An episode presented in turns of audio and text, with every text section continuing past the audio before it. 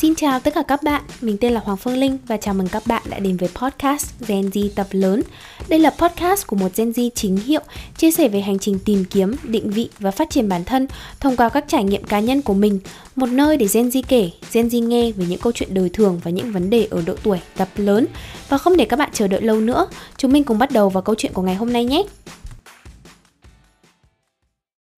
Xin chào tất cả các bạn và chào mừng các bạn đã quay trở lại với kênh podcast của mình. Mình đang hơi bị ốm một tẹo nên có thể các bạn nghe giọng mình nó sẽ không được trong như mọi khi, nên có gì mọi người thông cảm nhé.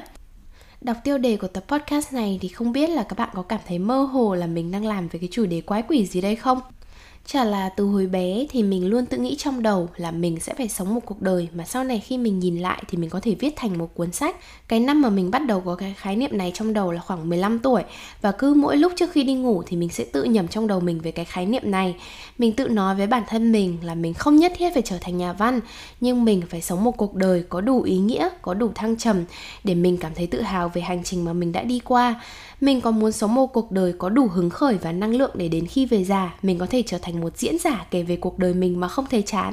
Các bạn thấy tư tưởng cuộc sống của mình nó có vĩ đại không? Nghe thì hơi bị đao to búa lớn, hơi bị kiểu nói lý thuyết đạo lý rồi đấy. Nhưng cái điều duy nhất mà mình muốn nhắc nhở bản thân mình ở đây là mình sẽ phải đối đầu với thử thách, phải làm những điều mà bản thân cảm thấy run sợ khi nghĩ đến và phải liên tục bước ra khỏi vùng an toàn. Mình phải sống một cuộc đời có đủ thất bại, có đủ thành công, chứ không chỉ đơn giản là một con đường thẳng dẫn tới danh vọng và tất cả mọi thành công đến một cách quá là dễ dàng. Tư duy này thì đã giúp mình rất nhiều trong việc cố gắng bình thường hóa những sai lầm trong cuộc sống. Một trong những cái sai lầm đó chính là câu chuyện chọn sai ngành của mình.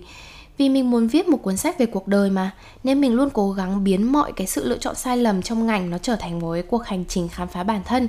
Ngay từ đầu thì mình đã không có ý định trở thành quản lý khách sạn, cũng chẳng có đam mê to lớn gì với ngành khách sạn.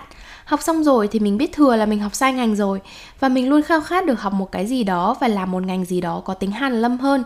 Vì từ hồi cấp 3 là mình đã học rất giỏi lý thuyết rồi, đặc biệt là những môn khoa học. Nên nhiều khi mình nghĩ là ôi dồi ôi, biết thế mình nối dõi truyền thống gia đình đi làm ngành y cho xong. Vừa có danh vọng, vừa có tiền, vừa được học nhiều, đúng ý mình thích.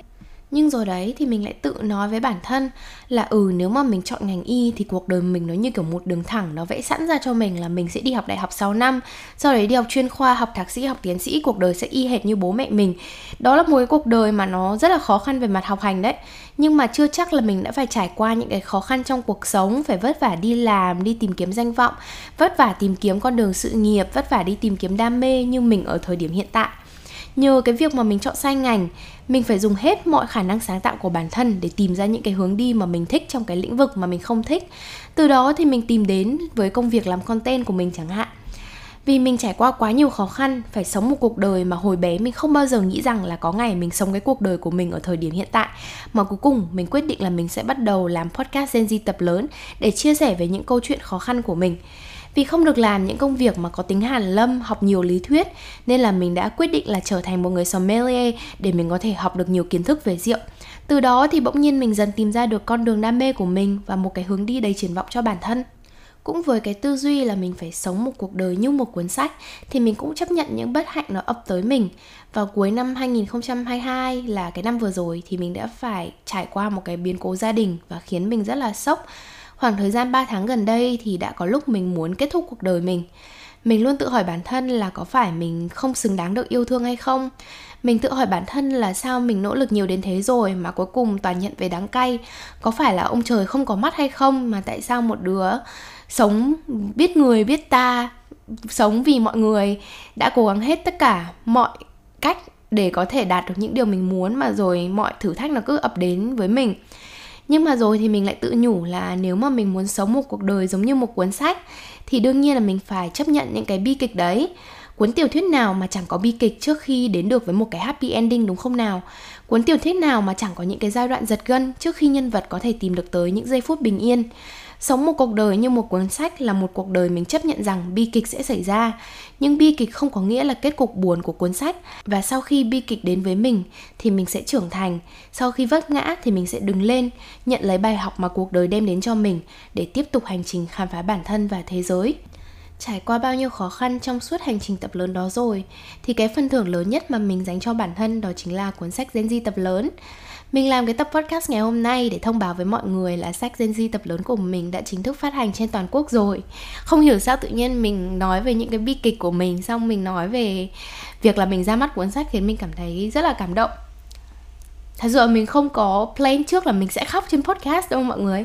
Kiểu mình viết rõ ra là mình sẽ nói gì trong cái tập podcast này, sẽ là một cái tập podcast tràn đầy năng lượng. Nhưng không hiểu sao đến bây giờ mình cảm thấy rất là rưng rưng trước khi mà nghĩ về những cái khó khăn mà mình đã trải qua. Và mình được sống trong cái giây phút mà cuối cùng mình cũng viết được một cái cuốn sách về cuộc đời mình ý. Thật ra là nói là một cuốn sách về cuộc đời mình thì nó hơi to tát, vì mình cũng không phải là nhân vật truyền cảm hứng hay là kiểu tổng thống gì vĩ đại để cho mọi người nghe và đọc về cuộc sống của mình. Đây đơn giản chỉ là cuốn sách mình kể về những câu chuyện hàng ngày của mình, xoay quanh những câu hỏi mà mình tìm mãi chẳng thấy câu trả lời. Và mình nghĩ đây là những cái câu hỏi rất là trừu tượng. Đôi khi là mình không tìm được câu trả lời đâu, nhưng nó là cái câu hỏi mà nó đặc trưng và nó tượng trưng cho thế hệ Gen Z chúng mình. Nó là những cái câu hỏi mà nó thể hiện được những cái lo âu mà hầu hết các bạn Gen Z đang gặp phải.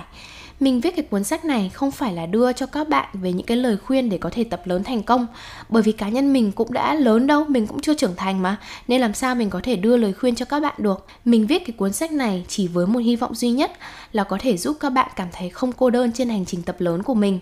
Mình mong rằng là Gen Z tập lớn sẽ là người bạn đồng hành trong suốt cái hành trình tập lớn của các bạn, để các bạn có đủ cái sự tự tin để viết một cuốn sách cuộc đời dành cho riêng bản thân mình. Lúc đầu mình plan cái tập podcast này kỹ lắm, thế sau bây giờ mình nói toàn theo cảm xúc và theo tâm trạng thôi. Thì đó, mình đã sống một cuộc đời có đủ thăng trầm để viết cuốn sách của riêng mình rồi. Còn bạn, nếu mà bạn sẽ viết một cuốn sách cuộc đời của riêng mình thì bạn sẽ viết về chủ đề gì? Hãy thử nghĩ về câu hỏi này xem, có thể câu trả lời sẽ chính là kim chỉ nam giúp chúng mình có thể tìm ra được định hướng cho con đường tiếp theo trên hành trình tập lớn của mình đó. Kết thúc tập podcast này thì mình muốn thông báo lại với mọi người một lần nữa sau khi mình lấy lại bình tĩnh, đó chính là cuốn sách Gen Z tập lớn của mình đã ra mắt trên toàn quốc rồi. Mình sẽ để thông tin mua sách ở phần show notes để các bạn có thể mua ủng hộ mình, ủng hộ podcast Gen Z tập lớn và tìm tới được một người bạn mới đồng hành với các bạn trên hành trình tập lớn tiếp theo của các bạn. Mong rằng đây sẽ là quyển sách gối đầu giường để các bạn không cảm thấy cô đơn trên cuộc hành trình tiếp theo, khám phá thế giới và khám phá chính mình nhé. Và thôi thì đó là tất cả những điều mà mình muốn truyền tải với các bạn trong tập podcast ngày hôm nay.